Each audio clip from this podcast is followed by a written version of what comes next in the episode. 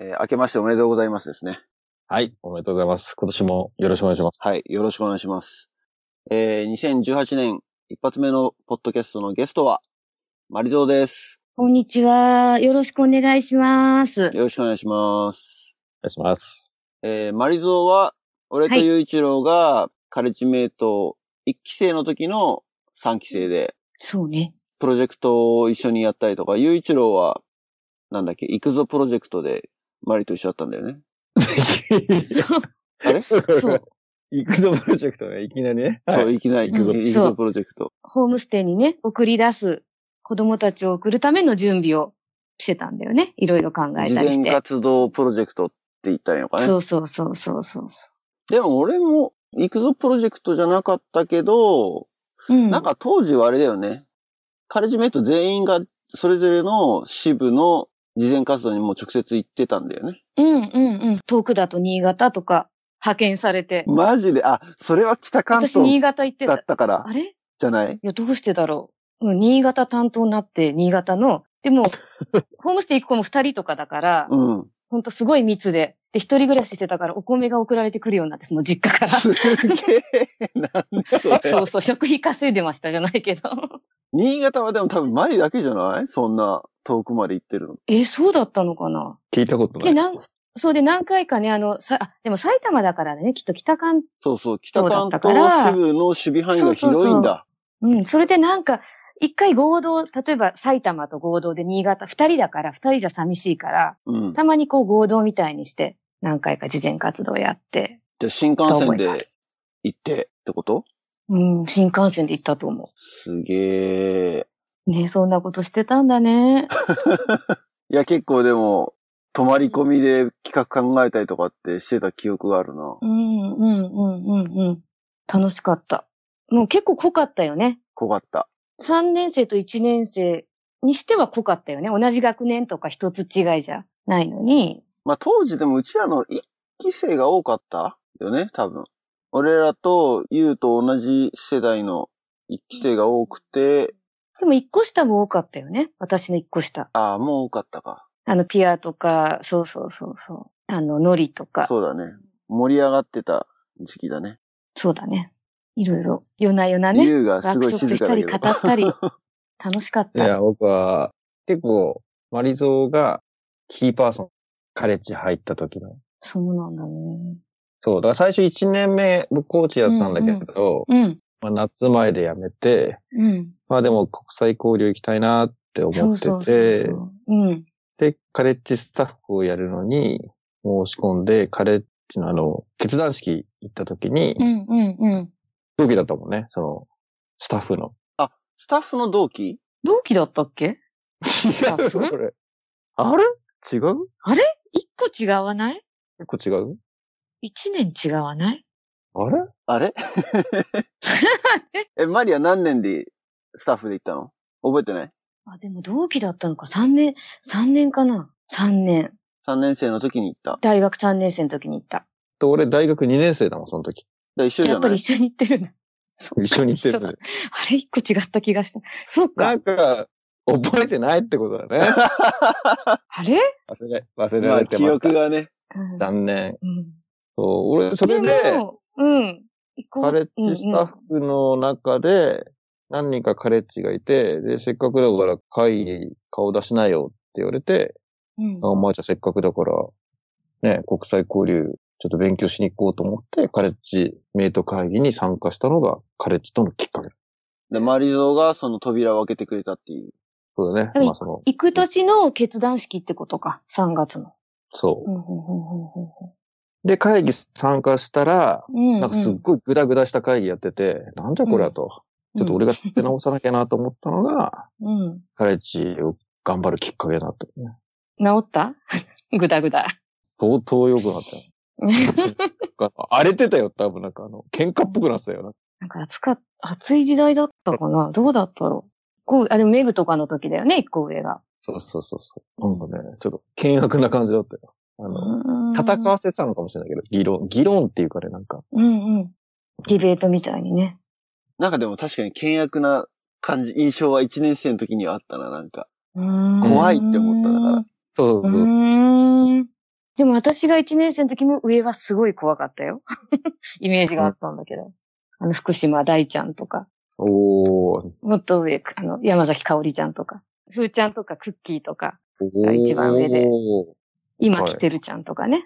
あ、今来てるじゃんね。そうそう。うん。だから、だんだん緩くなってったのかもね。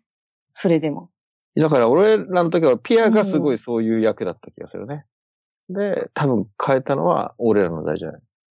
一号はね、結構厳しかったけど、俺は優しかったもんね。そうだったかな あ、でも、なんかフレンドリーな感じにはなったよね、確かにね。うん。まあでもちょうどそのね、5人になった時が、多分マリが卒業した翌年うんうん、うん。じゃないかな。うんうんそこでメンバーもぐっと減って、うんうん。まあ事実上、なんつうの、立て直しというか、ゼロから作るような感覚にはあったよね。まあもちろん引き継いだ活動はいっぱいあったんだけれども、うんうんうん。そうだったんだ、ね。ある意味だから今までのしがらみがないというか、そういうふうにやってきた流れを組まなきゃとかっていうのも特になく、うん自分たちのやりたいことを軸にしてやりましょうって感じでやったのが、 5 5人の時代だったからうんうんうんうんうんでもね、それが今もまた繋がってって、続いてるっていうのがすごいよね。そうね。うん。カレッジの活動としてね。あれそういえば現役の、あの、年末に現役の会議に顔出すとかって言ったのは、ゆうは、チャンスあったんそれパスで。パス。はい。その話題パ ス。 はい。ごめんごめんごめん。去年行ってたもんね。パス辻で。坊帰ってきてね。そう、パス。あ、そう、去年言ったけど、そうそうだ。って、ね。反応、反応1ミリもなかったよ。うん いや、ほら、突撃で行くのかなって思ったけど。 それだってもうお父さん世代だよ、だって。なんか、本当に本当にい。きなり来たら誰ですかぐらいな感じだよね。事務局かみたいな。じゃあ、その話はパスで。はい。と、話は変わるけど、マリゾーは今は、今は、うん、えっ、と、子育てもちょっと落ち着いてきたので、うん、一応あの、グローバル生態サロンとして、自宅サロンで生態師をしています。おーグローバル生あと二態年サロそう。一応2年前に国際ライセンス、オーストラリアの国家資格なんだけど、ン。うん。それを取得して、で、今は国際ライセンス取得につながる技術のインストラクター活動もしてます。今年の目標は、地方スクール開催です。地方スクールってのは、その、その生態師になりたい人のスクールってことうん生態師になりたいとか、あと国際ライセンスを取得したい人のために技術をおー伝えに。で、それが、まあ、ここら辺はまだ東京とかだったらいいんだけど、地方とかでもそういう人たちがいて、うん。なかなか子供さ、お子さんもちっちゃくて出れないっていう人たちのために、行って、何人か集まれば行って開催するっていうのをやっていきたいなって思ってる。そう、セラピストっていうのがどうしても日本では国家資格じゃないから、でもすごいセラピストって思いの熱い人が多くって、生体の先生とかももちろんなんだけど、一人に対するこう思いっていうのはやっぱすごく熱いから、やっぱそういう人たちがしっかりそういう資格を持ってやっていけるっていう風になればなと思って活動してます。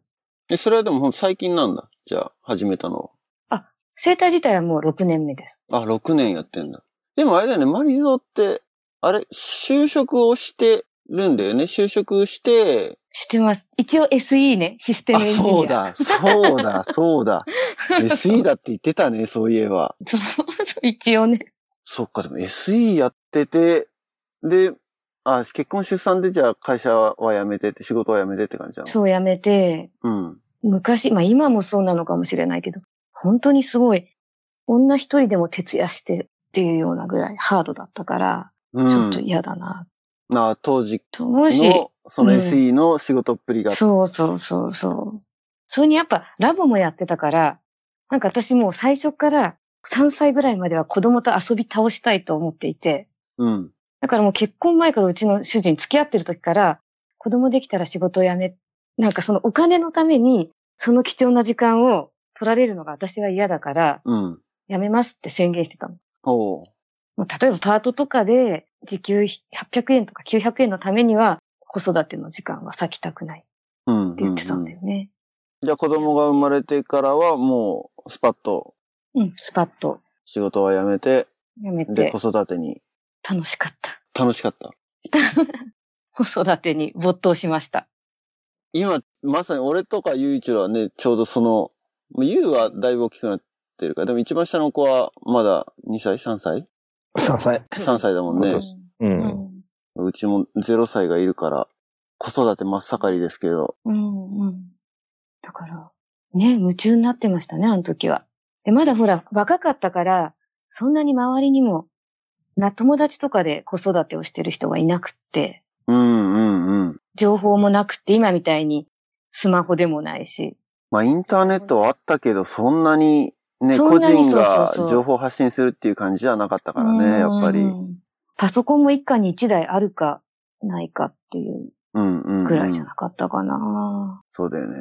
今ネットでフリマアプリとかあるけど、ベビーベッド売ります、買いますみたいなのが、洋華堂とかの掲示板に貼ってあって、それ見て電話してとか、ああ。おお風呂をもらうとか、そういう時代だったよね。え、昭和平成ですよ、平成ですあよ。あ、平成か。平成だから10年前だね、長男が。平成10年生まれ、あ、そうかそうか。うん。だ今って年はそう今か、平年成30年そうそう、二十歳になるからね、今年。平成生まれが社会人になったって話題になってたけど、それが今もう30なのね。そうそうそう、そういうこと だね。そうか。うーん。今年20歳か、じゃあ、長男が20歳今年二十歳、そうそうそう。今年二十歳。どうですか ?20 年間の子育て。子育て。いや、まだね、たの、ほんと楽しい。今も楽しいけど、うん。ずっと楽しい。野球ガチでやってたよね、確かね。旦那さまあんうち主が人野だもん球、そうだよね。そう、だも野んね球、今もうちの主人も少年野球の監督やってて。うん。で、主人の弟ももうずっと野球やってたから、それこそあの、ロッテの今監督なり、井口とかと一緒にスタメンで9人とかで弟はやってたので、だからもう嫁に来た時点で野球一 家。生まれた瞬間からなんかボール握る練習みたいな。 そう、だから、とにかく子育てが、もう右見ても左見てもわからないから、本読んだりとかして、なんか最初影響を受けた方が、本が0歳からでは遅すぎるっていうソニーの創立者のイブカさんの本だったんで。うイブんカさんね知ってる知ってる、知ってる。イブカさんのやってる EDA っていうのに入ったわけよ。0歳の時から。 EDA って何あ EDA EDA って知ってる知らない。今もうないんだけど、その、イブカさんが、あの、幼児教育とか、なんか社員研修とかを、こう、幼児教育に活かしてっていうんで、幼児教育の開発部門みたいのを作って、まあ、0歳からでは遅すぎるって。それの研究をしてたから、その幼児教育の団体があって、そこに入ってた。それでモンテッソーリに出会って、あそこがスタートだったそこでやったのね。なるほど。そこでやっぱほら、意識の高いお母さんたちが多いから、そういい幼稚園あるよ。うん。まあ、そういう教育そうだよね。アーリーデベロップメントアソシエーションだからね。早期教育の走りだよね。うんうんうんうんうんうん。あ、EDA ってその略なのか。そうそうそうそえ、そうなんだ。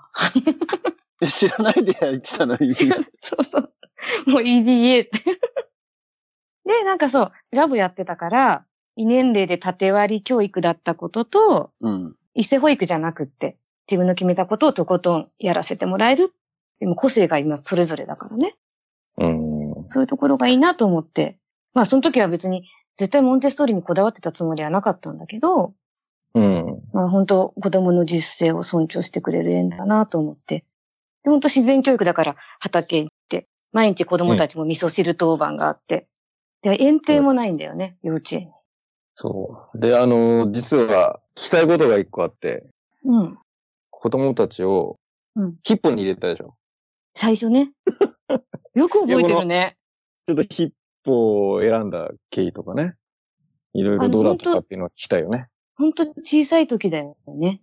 1、2年ぐらいだと思うんだけど、 1、2年だったの結構なんか絶賛して、絶賛してなかった。最初の1、2年ね。絶賛っていうかヒップ、あまあ、ヒッポってほら、ラボからね、分かれた団体だもんね。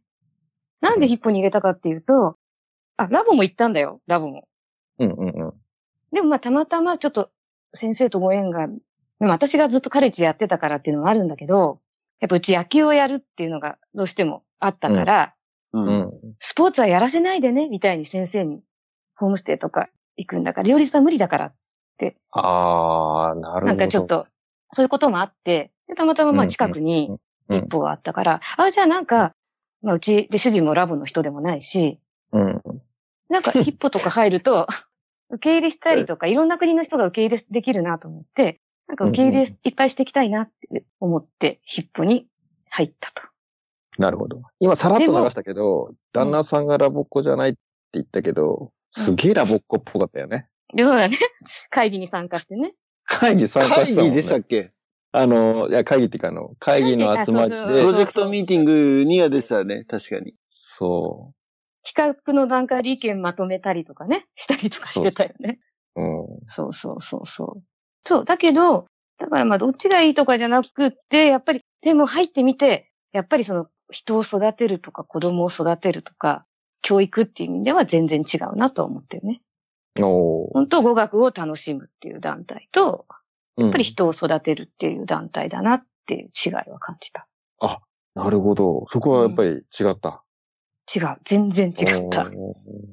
そう、でだやかっらぱちょっ最と近、志望とこのポッドキャスト始めたり、自分が子供入れたりして、ラボってすごいよねっていうのはまさにその縦長わとそかるのわか人間る。ね、教育うっていうとこん。あ、じゃあやっぱりそこはやっぱいやりだ確実に違うと。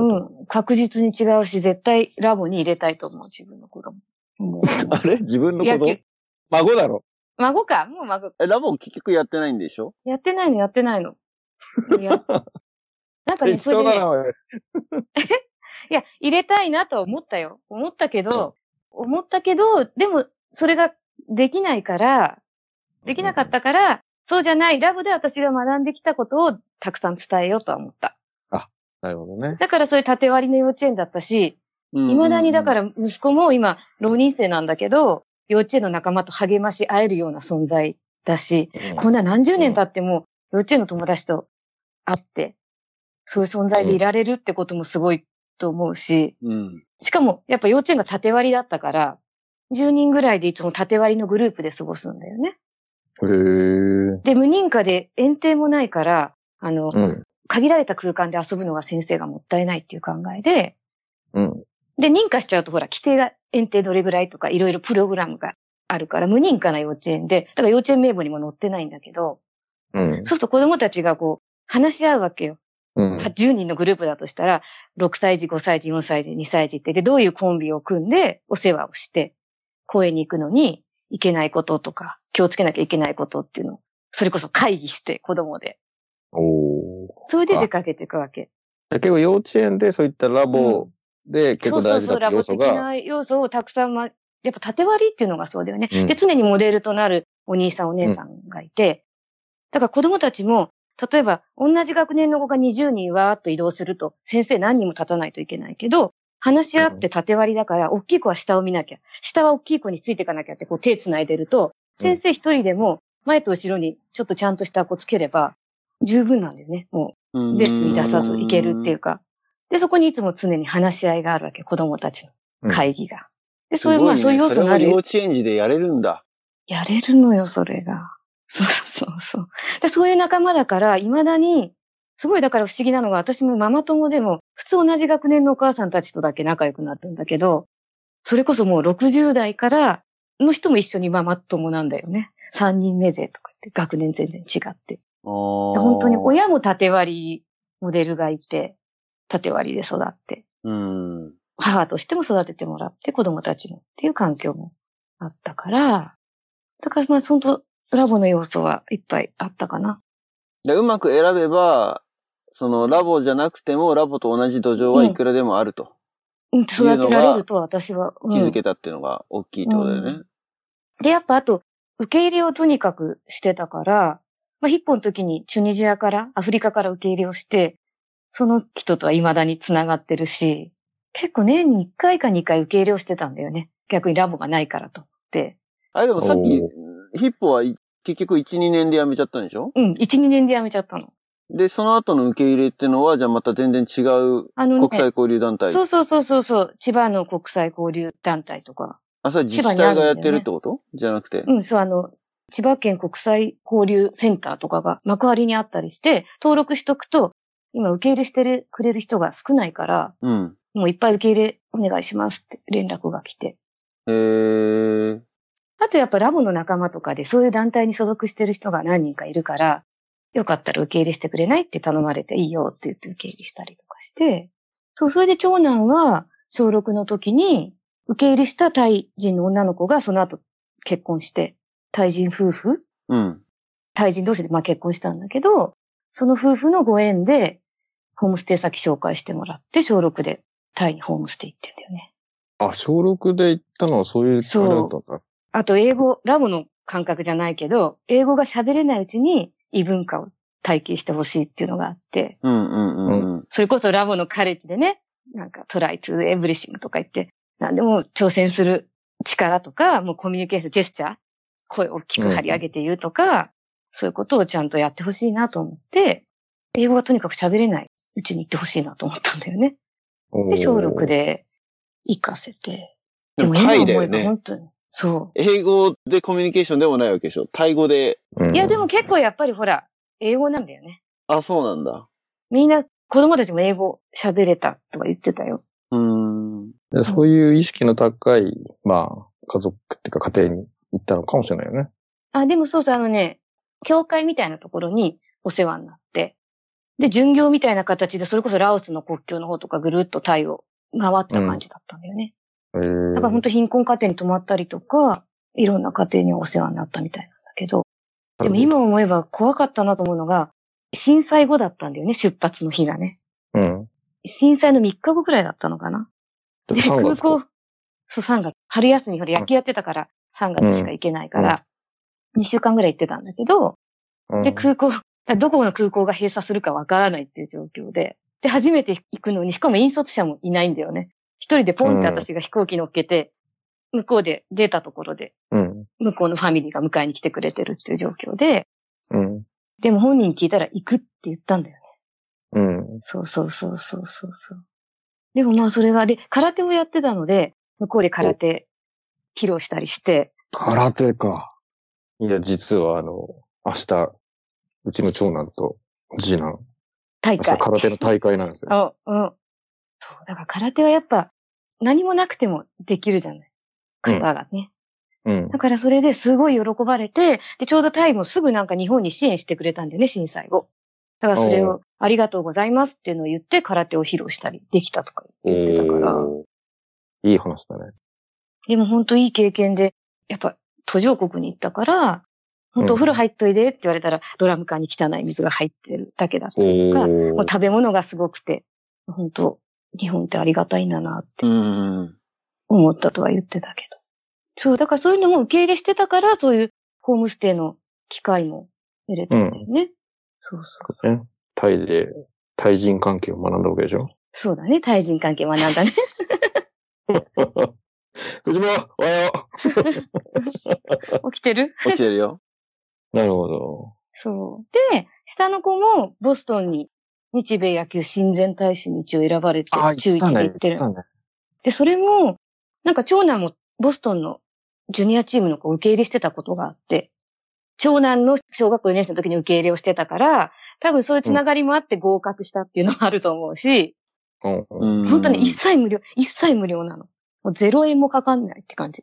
ゼロ、ゼロ円 ?1 円もかかんないっていう感じで、行かせてもらったんだけど、10日間。ボスすトンにごいね。正体。全部洋服、そう、招待洋服ももらって、着る服もだから決まってんだよね。親善大使みたいなのだから、うんユニフォームも決まってて、そうで、向こう行ってもボストンレッドソックスの試合も2試合見に行って、で、ホームステイしてても、すごい、それこそハーバード大学とかも見に行ったりとか、そこで練習させてもらったりとかして、うん。で、それも結局選ばれた理由っていうのが、まあそう、長男の時受け入れしてたっていうのは絶対あるとは思うんだけど、やっぱり、すごい幼少期に自然教育とかで、すごい健康だったんだよね。心も体も、うちの子たち。うん。うでんも。体調が悪かったら海外行きたいとかさ、思えないけど、ほんと好き嫌いなし、アレルギーなし、体調良好だから、で、どこでも寝れる、いつでもどこでもやっていけるって 感じだったから、連れてく側も、いくら英語できたり、すごい、野球がすごい子よりは、やっぱそういう子の方が、頑丈な方が重要ってことだね。そうそうう、んやっぱり、向こう行って、だって寝込んじゃったら意味ないし、不安で病んじゃったら、それはそれで手がかかるし。じゃあ、二人ともそうやって、じゃあ、受け入れが先にあって、それから海外に出てったって感じなんだね。そうだね。今思えばそうだね。その、うん。そういうご縁があったから行けたっていうのはあるよね。ほぼ毎年そうやってなんか受け入れしてたのそうだね。ほぼ毎年してたね。で、国も本当バラバラで。国もバラバラで。で、ほら、あの、すごい日本語ペラペラのさ、交換留学生みたいな子たちが、日本人の家庭に帰国前に2、3日滞在するとかもあったから、全然日本語が上手な台湾の子とかうん。来たりとかして。でも結構さ、アメリカはもちろん、台湾、タイ。そう、あ60代のアメリカのおばさんとかも受け入れしたことある。おお。うん。だから年齢もいろいろだったかうな。ーん。じゃあ、ラボはやってないけれど、それこそ中学生上がる前に、まあ、タイってのもすごいけどね。最初の海外が。しかも飛行機一人っていうの、引率もいないからね、飛行機。むしろラボよりもかなりチャレンジングな一人立ちへの旅なんじゃないか。そうね。すごいね。それをでもサバイブしてきたんだからすごいよね。うん。でもずっとちょっと山賊キャンプっていうキャンプに行かせてて、ラボだからラボがない代わりにキャンプにも行かせてたんだよね。なんか水なし、電気なしでどこまで生活できるかとか、そういうキャンプとかにも行かしてたから。おーまあだから多分心も体も元気だったし、行けたんだろうね。うん。そうそう。だからラボをやって、まあか国際交流って意味では、なんか今そういう自分から情報を探せばいくらでも手に入る時代うだんうんうし、うん。でもやっいぱや、そう私だかは、ら、あれだよね。さっきのあれだけど、やっぱり相性ってあるよね。その、ラボっていうフォーマットのもとに結構先生がやっぱり色があるじゃん。うん、うん、キューターうん。うん。だから正直、その、やっぱりテューターをすごい見ちゃうよね。ラボやってきたから、いろんなテューター見てるし。うん。うん。じゃあ自分の子供いるときは、やっぱりそこら辺は結構見たよね。正直うん。うん。自分はやっぱ早川テューターが、もう素晴らしいなと思ってう。ん。うん。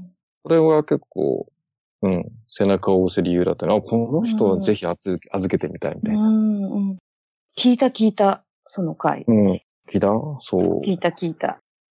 で、これだけすごい早川先生押してんだけど、なかなかまだおもこっちには来てくんないからね。何こっちには来てくんないって。ポッドキャストに招こうかなと思って。ああ、そういうこと。大変お忙しいから。そうそう。だからね、まあ相性も、相性っていうか、相性まあまあ、そういうのあるよね、やっぱり。ご縁っていう。相性って言ったらあれだけど、ご縁っていうか。私、でもやっぱラボもそう、いいなって。だ例えば私と言うと藤坊だって全然違う学年だしさ。うん。学年で言ったらね。やっぱり縦割り、自分の子供入れてきた環境とかもそうだし、縦割りっていうのはいいよね。うん。うん。それがキーっぽいね。そこがやっぱり今の聞いてるとね。そうう、んすごいキーだと思う。で、自分が親になっても、例えば子供が今こういう状態でって言っても、全然大丈夫大丈夫って言ってくれる先輩のお母さんがいたりとか、で同じ学年だけだとそれができる子できない子で比較になるけど、うん。やっぱ縦割りで育ってると、もうできない子がいても当然だし、いっぱいできるモデルがいても当然、親もそうだよね。いろんな子がいていいんだ。だから子供もすごい認められるんだよね。どんな子でも、やっぱうちの子見てて、本当認められるなって、異年齢とか価値観が全然違う子とか、うんうん例えばちょっとほら、発育が遅いような子でも、もう小学校ぐらい入った時からすごい認められるんだよね。うん。卑下しないっていうか、でもそれってラボっ子にもあるんじゃないかなってうん。思う。個性をみんな認めてるから。あとまあ国が変わればね、い良しなことが良しじゃないってことなんてたくさんいいと言われてることがあるわけだから、そういう文化とか、異年齢で関わっていくっていうことが、すごいいいんじゃないかなって思いやーなんかね、前蔵ね、なんか俺が語ってる内容そのまんま語ってくれたね。 う。あ、そう。この、ポッドキャストを通して語ってたことがダイジェスト版だったね。あ、そうだったのそうそうそうそう。縦割りそうそうそう。うん、縦割りとかその居場所があるなんっていうかね。それぞれの子にとっうてんそれぞれの居場所ね。うん年齢もそうだし、そのそうそう個性もそうん。だからね、いそれが、そういう積み重ねが、なんか本当今に生きてる。今、うちの子はもう19歳と、まあ下の子う。うがん。高校受験なんだけど、うん。やっぱりもう人を認めて今を楽しめる子だったから、うん。すごい自立して、まあモンテッソーリ教育自体が自分の興味のあることを、ある時を敏感期って言うんだけど、それをやりきるっていうことの積み重ねないとことんやらせるんだけど、うん。ん。うん。その積み重ねがこう、すごい今に生きてるっていうのをすなごいるほど。感じる。だから今日をしっかり生きようっていうのが子供にもあるような気がする。そういう教育を、まあ、マリゾがしてきたから、今あるってことなわけだもんね。そう。そうだね。ね、まあまあそう、縦割りとか卒に。で、うち長男、あ、喋っていいどうぞどうぞ 長男と次男が全然性格が違うのね。うん。うん。で、まあ長男どっちかっていうともともと、今も自宅浪人で、せっかくね、こう義務教育も、あ義務教育っていうか学校の勉強が終わったんだから自分でやりたいように自分で勉強してみたいって、自宅浪人選んで、うまあん。自分流の勉強をしてるんだけど、まあどっちかって言って常にキャプテンとか、うんまあ、。高校も中学も部活もキャプテンでって、まあ、期待される。できて当然っていうようなタイプだったわけ。うんでも、それでもストレスに感じてさ、いろんなことがあっても、まあ今やってきて今があるわけ。自分に自信がある今。自分に自信っていうか、うん。もちろん受験に成功するかとかそういう不安はあるんだろうけど、今、自分の今に自信があるからやっぱ自宅で一人で頑張るって言えるんだろうし。で、次男は全く真逆で、あの、指示されないと動けないタイプ。なんか指示されるのが好きなのね。与えてもらったら頑張れるけど、自分で考えて動くっていうタイプではないんだけど、うん。でも野球でも、例えば長男だったら、もうすごい計画的に考えて、プランとかを練るんだけど、次男はただひたすらやってんだよね。で、ひたすらやるから何度も失敗してまたやり直す。何度も失敗してやり直す。でもそういう、そうやってやりきったことが、すごい結局はなんか同じ土俵に最後なるんじゃないかなって思うんだよね。土俵っていうのは同じレベル、達成してきたことって、なんて言うんだろう。わかるだから通る道は違うけど、到達する場所は同じっていう。そう。だからそのためにはやりきるっていう経験が、別にまあ自分の意思でやめることはあったとしても、やりきるっていう成功体験の積み重ねっていうのが、やっぱすごく子育てに大事かなって。うん。とことんやらせるってことなの。うんまあ本人が望むならやっぱりとことんやらせる。まあだから親もその葛藤とかも楽しんで、そう見守るっていうのかな。やりきれるように見守っていくっていうのは大事なの。よくさ、今情報社会だから、親が先回り先回りしてさ、これしたら良くないんじゃないか、ああしたら良くないんじゃないか、つって、やめさせたり制限かけちゃったりうん。するけど、まあ多少その監視は必要だけど、やっぱ見守ってやりきらせるっていうのは大事かなと思うけどね。思う、今子育てをしてみて思う、 思う。先回りしちゃいけないってのはすごいよ。そう。気をつけてるけどしちゃうんだよね。とはま思あう多少ね。うん。まれあこそれが結果的次男はにね、その可能性を制限する方向に行かなきゃさ。うん。いいんだけど、気づかないうちにね、子供の可能性を、の目を積んでしまってるとかっていうことが起きてると、うん、まあそれが後になって気づいた時はね、ちょっともう時すでに遅しだから、うん。そういうのをちゃんとできてるのがそうだ素ね晴らしいなって思うね。でもそういうのもやっぱ縦割りで、大丈夫だよって言ってくれるお母さんたちがいたりとか、うん。が大きいよね。自分の世界で考えてたらこう行き詰まっちゃってたかもしれないけど。うん。お母さん友達が縦割りってのはすごいかもね。異年齢でいるってのは。子供たちも異年なかなかない齢かで、もうん親も異年齢。そうか、じゃあ、ママ友コミュニティは大事だね。この前の明けの回でも話してたけどね。うん。いや、大事だと。そう、大事。で子供たち的にはどうなのやっぱりその、小さい時に海外に行ったってことが、やっぱり大きくなってるってのは感じる親から見てて。どうだろう ね。あれ、どうだろうね。その経験っていうか、あでそもの全く言葉が話せないでいきなり海外にボンって、まあ期間は短いかもしれないけど、2週間とかでしうょ、んうんうんあ、まあそういう意味では、度胸はあるよね。うん、どっちも。まあその海外に行ったことが、だけがイコールではないのかもしれないけど、度胸がある。うん。なんとかなるやって思えるっていうのかな。でも結局そこじゃないかな、自分たちもって思うけどね。その、ホームステイ行って、備わったものって度胸とか、まあなんとかなるっていうか、うんうんうんまあ、あとはまあ自分しか頼れるうんものがないっていう環境で、そうだよ自ね。分でなんとかしなきゃいけないっていう考え方だったりとか、うんうんまあ英語力、言語、語学力とかっていうところよりもやっぱ、ちっちゃい時に行く時のメリットはそこにあるんじゃないかうな。んうんうんうん誰も助けてもらえない中でね。うん。でもまあ、ね、長男と次男で全く対極的な経験をしてるよね。その、 ボストン親善大使っていうポジションとタイにそホームステイ行くっていうのじゃあ。う。 そうだね。それがどうなるかね、 今後。片やだってもうお客さんみたいな扱いなわけでしょそうだね。で、ボストンだからもう泊まる家も、受け入れる家ももう、本当にセレブなお家でね。片やドラム缶のお風呂に入るっていう。そうそうそう。北の国からじゃないか。だって日本に帰ってきて一言目に、もう行きたくないって言ったからね、海外。 長男あ、は。本当に。うん。やっぱり食事が辛かったみたいなんだよね。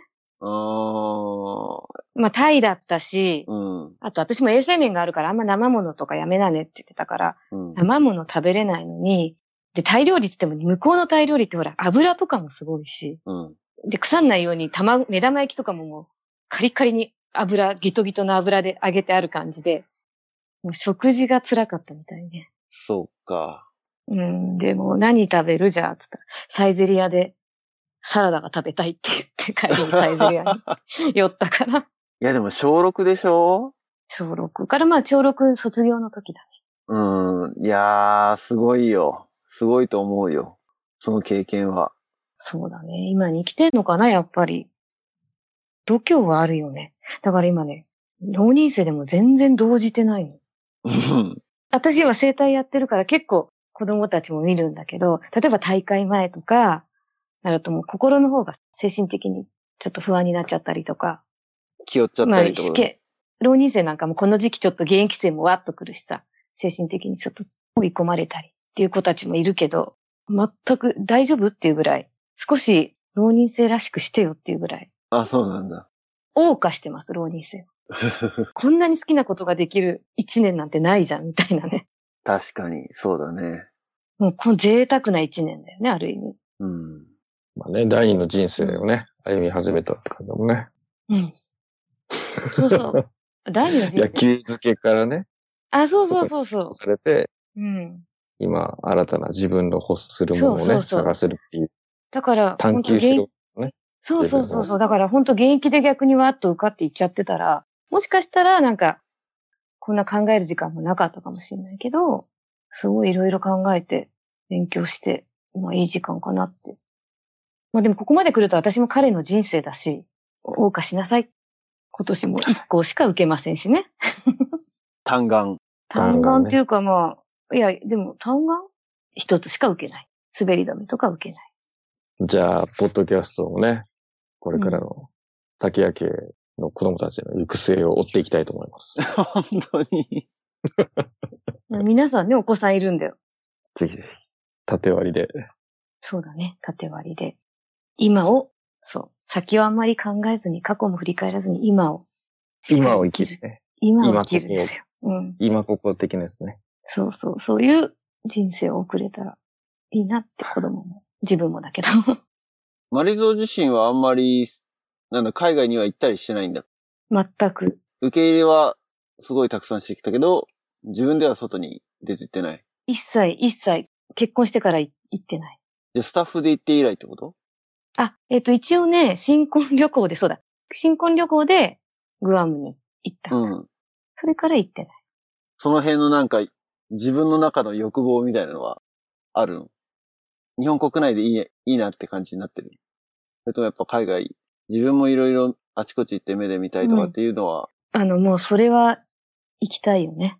行きたいけど、やっぱ、まあ、子育て中だったら何かを犠牲にして行きたいまでに、行きたいと思うまでに私に欲はなかったってことなんじゃないかなと思う。うん、お金と時間を使って行きたいっては思ってなかったんだろうね。だけど、今はやっぱり目的があると行きたいよね。あ、それはその、今の仕事の延長上でっていう話だよね。そじゃあ、それう。ハは、ワイ。ぜひ、後半で、後半で、番外編でじゃあ、 そうだね。